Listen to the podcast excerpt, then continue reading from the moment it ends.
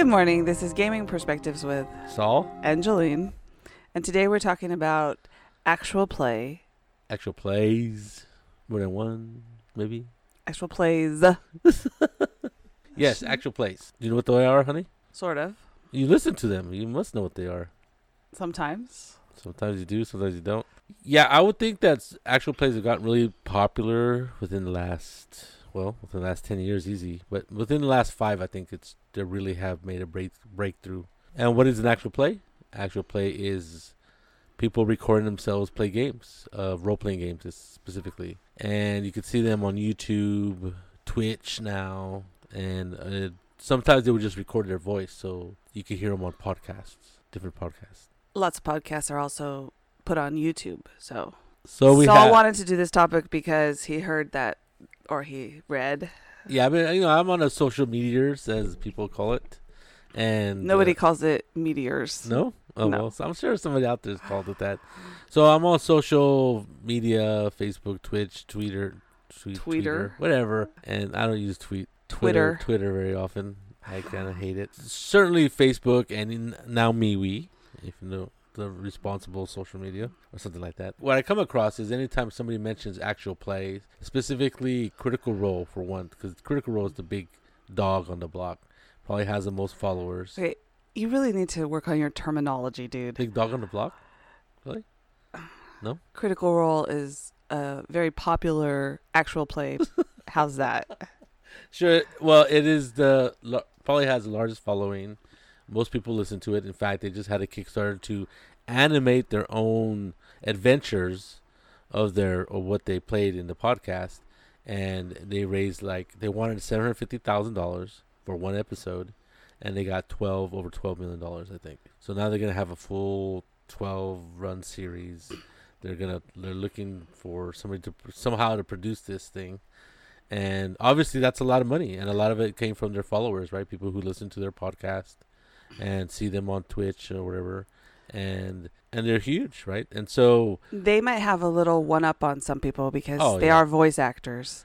So, right. But you say that they get criticized for that. A lot of people say that their stuff is scripted, which I have no idea. I've listened to it a couple times and it was okay. I actually the voices actually didn't do it for me. So when Saul says I watch actual play.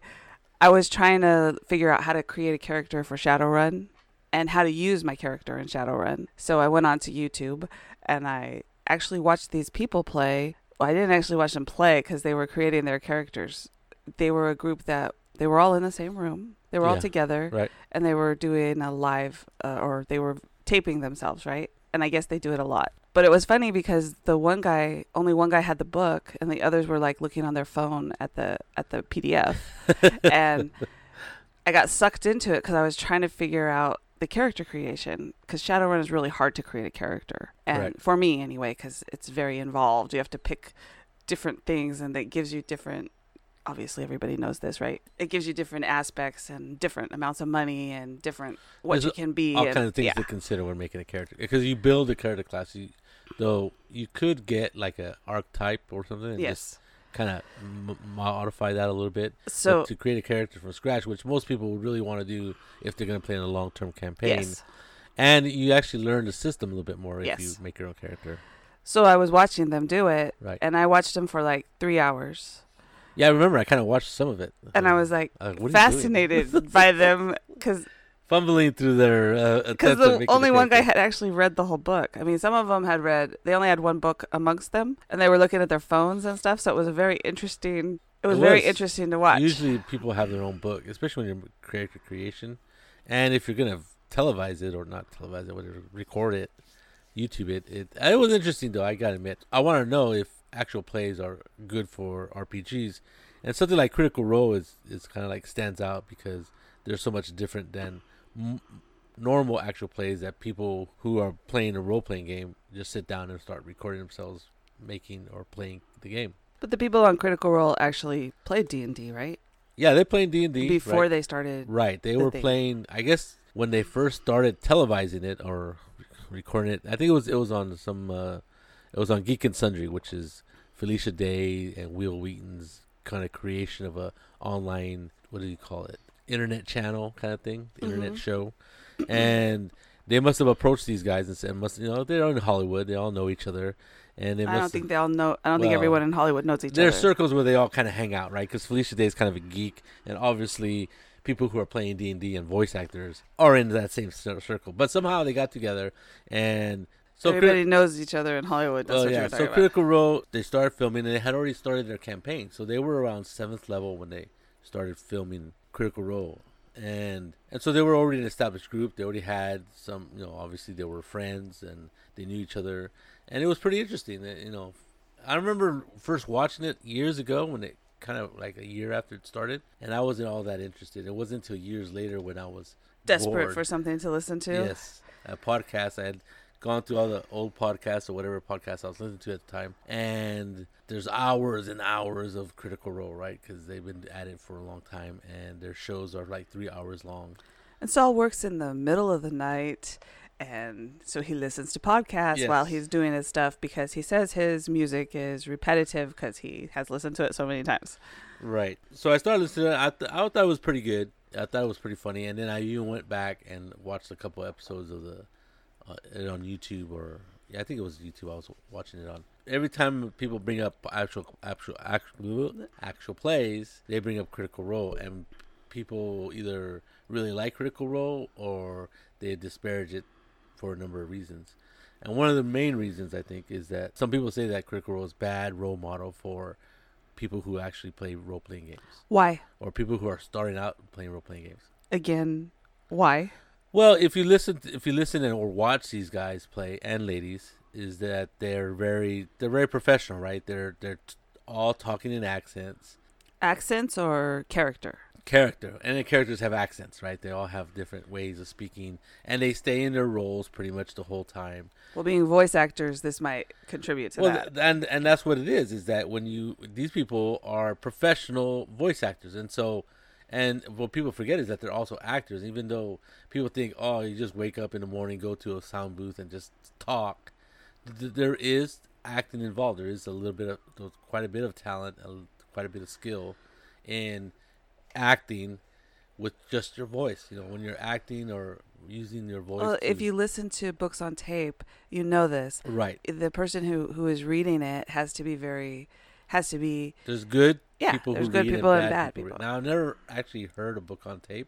I've never listened to one. Where do you live? Well, I read the books. I should listen to books on tape because I'm freaking really slow reader, but I have heard people say that the reader can make or break a audio book because there's, you know, I forget what podcast I was listening to, and they were saying how a certain voice actor does a really good job on his book, and he has different accents for different characters and this and that.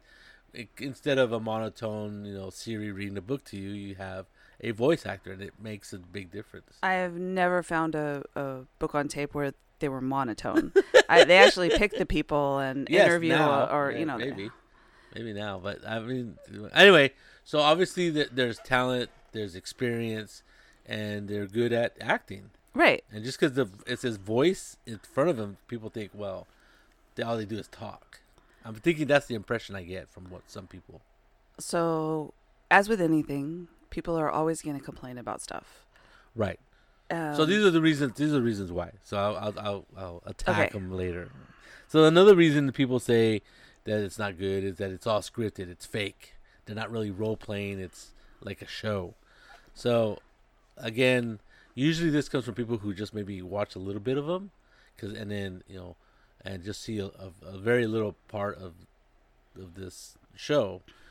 And when you realize that they do this every Thursday, pretty much, and they run for 2.5 to 3 hour shows, it's kind of hard to script that. And then they've been recording it live, and they're not reading off scripts, and you know, and they have other jobs, you know, they have real jobs, as I would call it. Probably not now, since, you know, they made quite a bit of money off their Kickstarter, but certainly they have a lot of, you know, jobs that they do that give them the voice acting. That's part of their trade. So the script part, you know, people just throw that out there. Oh, that's not real. It's scripted, because mainly they just see a blurb or listen to a little bit, and I think that comes from not really paying attention or just trying to slander the whole thing. Another reason is it's not realistic. They know they're being recorded, and so they're playing to the camera and playing to the microphone. And other people who are in actual plays do kind of the same thing, right? When you're cognizant that you're being recorded, you're going to be a little bit different than if you were just Joe Schmo around your buddy's table. I don't know about that. I've seen some of the actual plays, and it's pretty much like it is around the gaming table. Well, okay. And I think that's just ridiculous. I mean, who cares if it's scripted, and who cares if they're playing to the camera? Well, I mean, I'm just saying that it's not normal way that people play. So it's not actual play. It's a little bit different. People, when they play in front of a camera, sometimes they do care about the camera there or the recording device, and sometimes they totally forget about it. So I listened to this one podcast, Coriolis Effect, and now they call it something else. But anyway, so they mainly talk about Mutant Year Zero, Coriolis, Tales from the Loop, that group of that from that publisher. Anyway, so they do actual plays, and they're just around their, must be like their dinner table or their coffee table, because you can hear them crunching on crisps, they call them, which I could think are chips. Yes. And you can hear them drinking coffee, and it's kind of annoying because, like, you know, especially if you're only listening to it. But I listen to it because they're kind of interesting in the way they run their games, and I wanted to see how other people run games. And there's other people on YouTube or podcasts that run from just guys recording how they're playing to people actually paying attention and, you know, putting microphones on everybody and or having cameras and different camera angles. I think that just depends on the people you're playing with. That's true. If you have techno geeky guys, I mean, yes, and you want to record yourself, you're going to record yourself in a different way. I know that you guys have tried several times online to record your online game just so you can listen to it and see what it sounds like, see what you're actually doing. I have done that. Yes, I have quite a few, well, I would say about 10 or 12 sessions of us recorded. Which I would find hilarious because I know you. I find all of the actual plays that I've watched on YouTube, they suck you in because, one, you're looking at these guys and it's kind of boring at first, right? But so it's the beginning of most games when you're sitting down to play games, right? Because everybody's getting their stuff together and they're telling stupid jokes and they're talking to each other about their week and stuff like that. So on the actual play, it's basically the same thing. And the first thing you realize when you start actually watching them is that... Have a drink. I need a drink.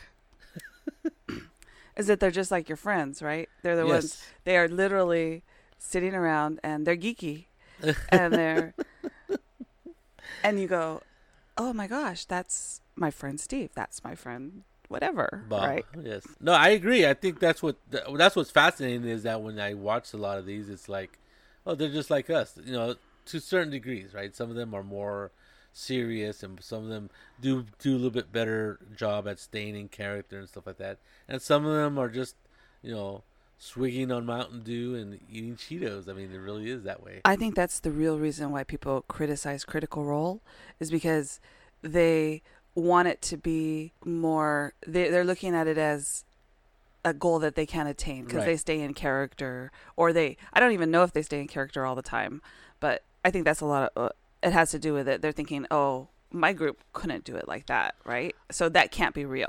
Right. That was another thing I was going to point out is that people say that it's an unattainable goal, that you can't be that way. Well, you know. I've heard about games. It's like chasing the perfect game. It's like chasing the perfect role-playing session. Well, I think that's cool. I think it's good to have that kind of goal. I'm not, you know.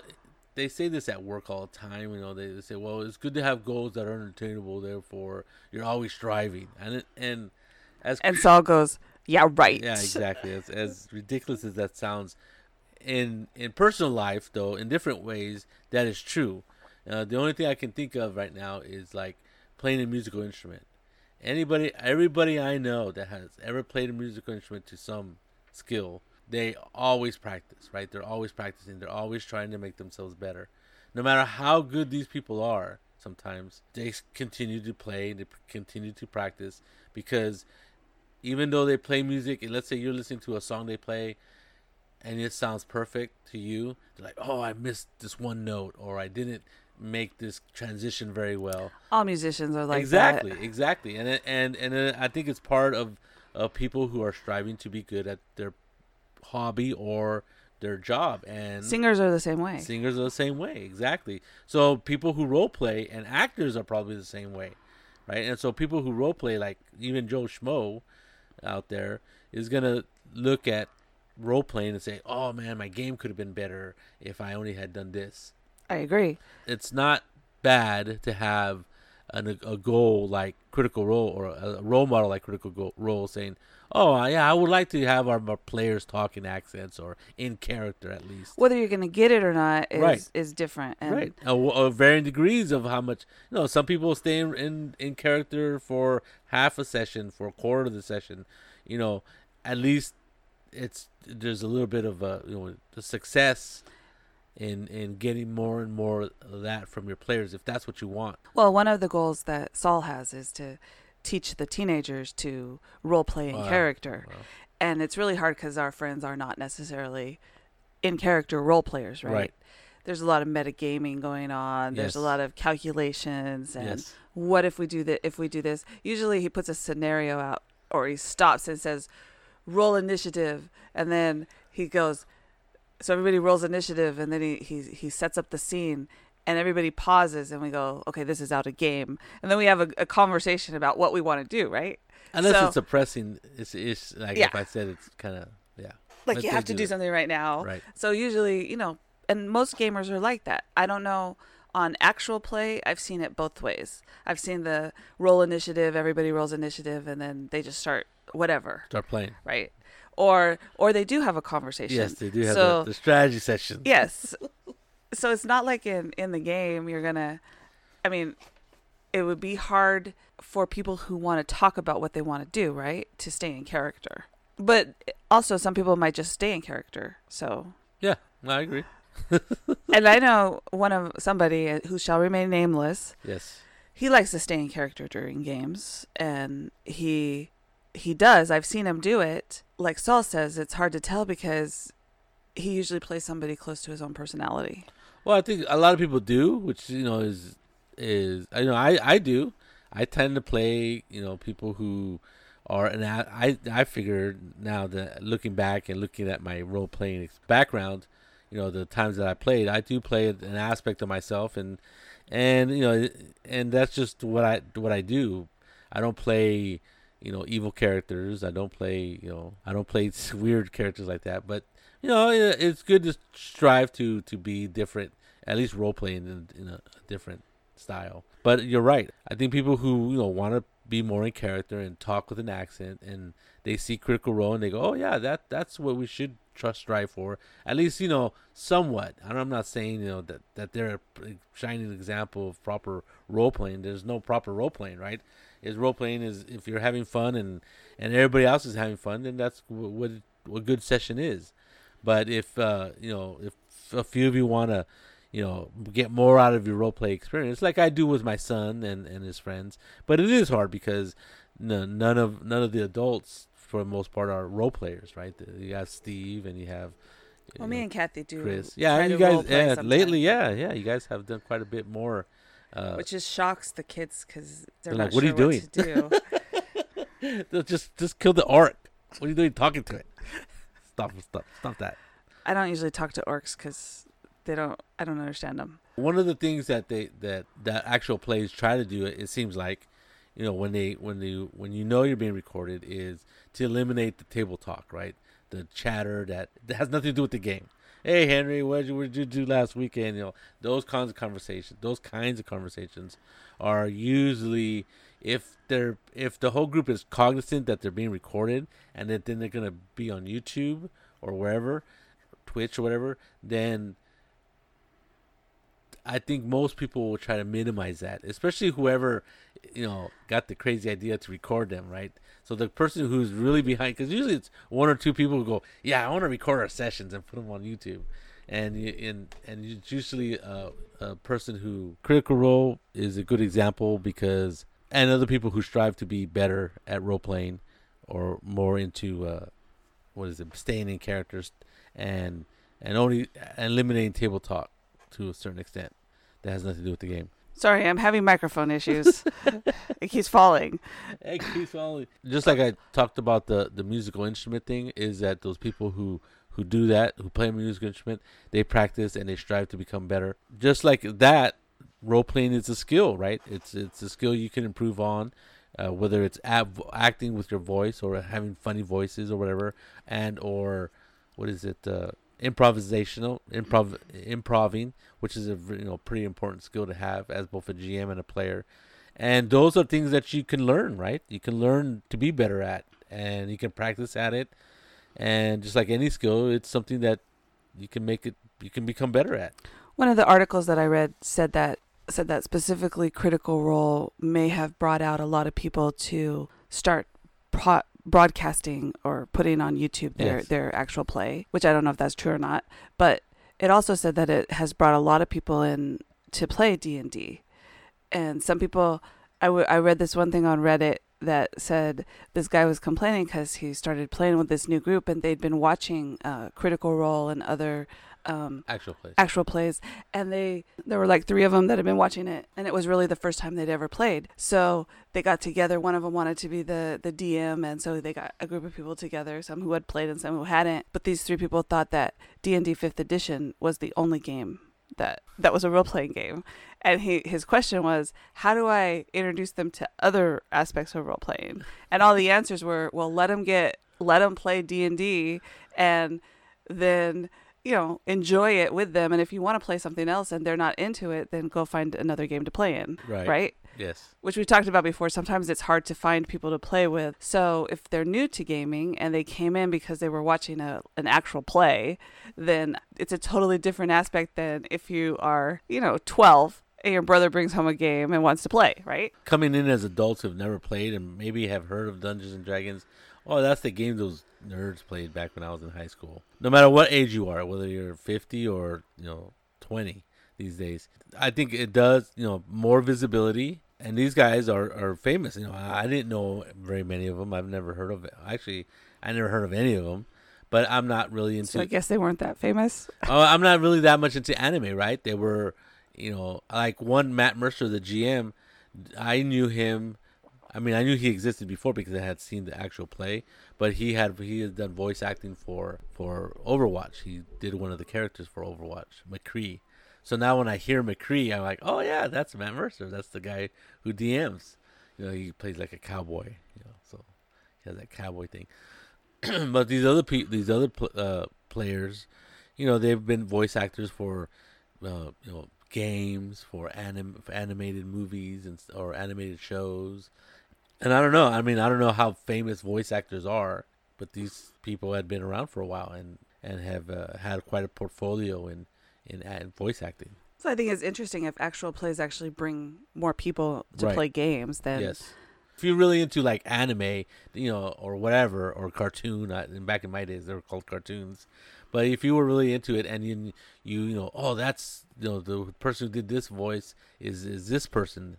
And then because people who are really into a show, they know everything top to bottom, right? They know who does the voices for each character, and they know who the writer is and the animator and all this other stuff.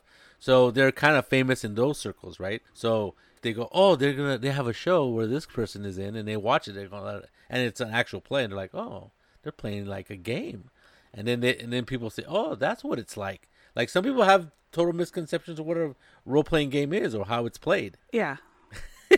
You see, some people think that we all dress up. That's another topic. So people, there's all these memes that go around especially on Facebook, where they say, this is what I think I do. This is what I actually do. This is what my parents think I do. This is what my friends think I do. And they're all different pictures, right? Yes. And so you're right. So when people think, oh, people are, they're role playing. It's Harry and Joe and their mom's basement playing Dungeons and Dragons with Cheetos and Mountain Dew. I mean, that does come out. If you know about Cheetos and Mountain Dew, then you actually know gamers. So there you go. I don't even like Mountain Dew, and I don't like Cheetos very much.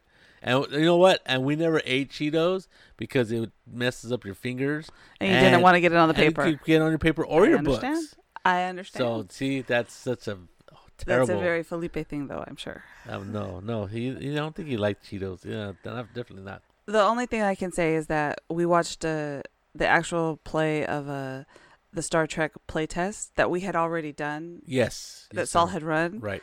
And we watched it. It was a British version.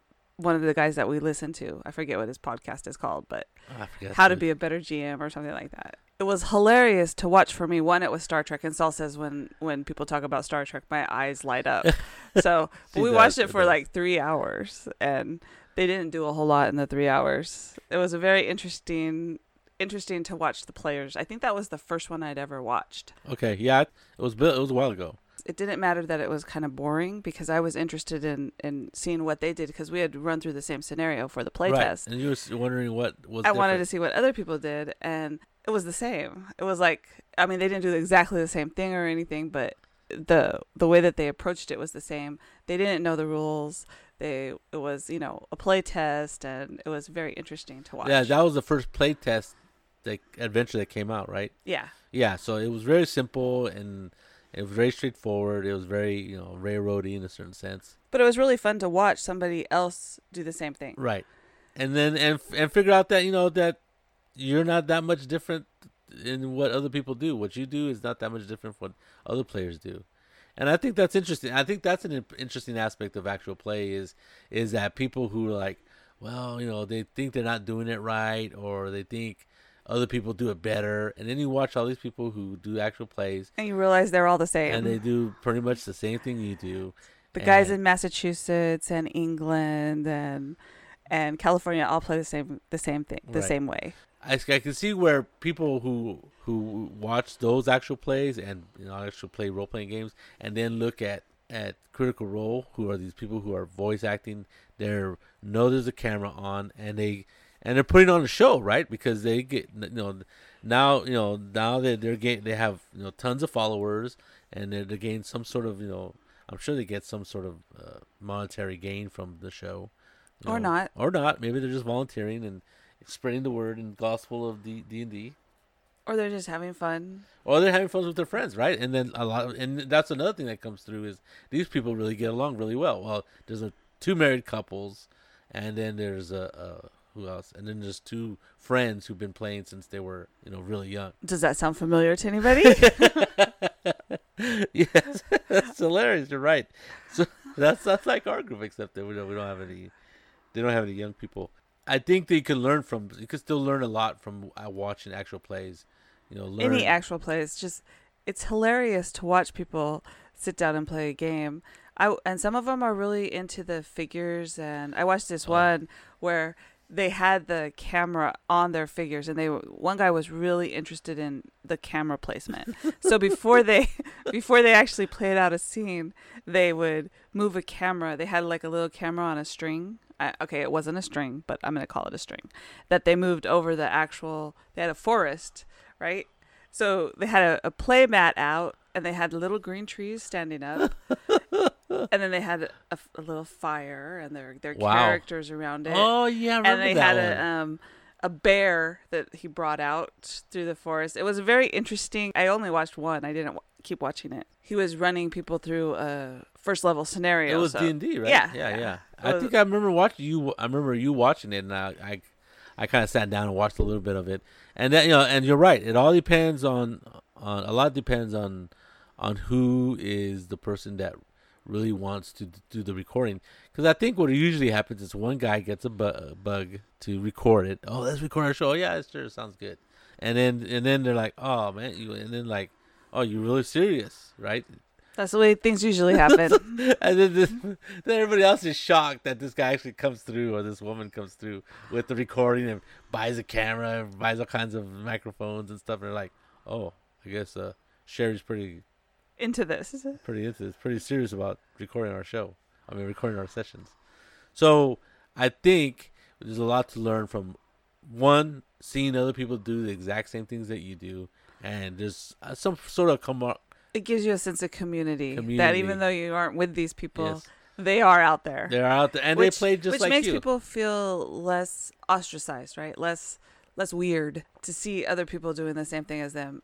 yeah, sure, they say that gamers are a certain way, but when you actually watch actual plays and you realize that they are the same way as you, right? They play the same kind of game. There's some validation in that, yeah. Right? That you're not that much different than other people who play. So if you did go to high school and you were in a D&D club and people made fun of you all the time, there's others out there, and that's really wrong of people to do. So, well, but it makes you feel better. We come from a different generation. Maybe they don't do that anymore, honey. Yeah, I don't know. But you know, our son refuses to join the D&D group at his high school. I can totally go with that because I can understand that. He tries to stay neutral at high school. Neutral. All in all kinds of role-playing actual plays are out there from different games, different genres. And some of them are pretty crappy as sound-wise and this-wise and recording-wise. And some of them are actually pretty good. And if you want to see like a professionally recorded and filmed one, Critical Role's there. And, you know, that's not a bad goal or a model to strive for. And you know, and I think that's another thing about Critical Role and stuff like that is that what's the weirdest thing about role playing, right, is that we're a little bit embarrassed or you know, about talking in character and you're apprehensive about stuff. Well, like considering that. You're playing with your friends, usually it's a lot harder because to talk in character because they're gonna laugh at you, right? Because they will laugh at you. Oh, you know, and then, but that's a bad accent. But you know, if you persevere, it just becomes normal, and then they're like, oh well, you know, that does sound pretty cool, no matter what it is, and then you know, and it'll spread. I think if you really, you know, as a GM who.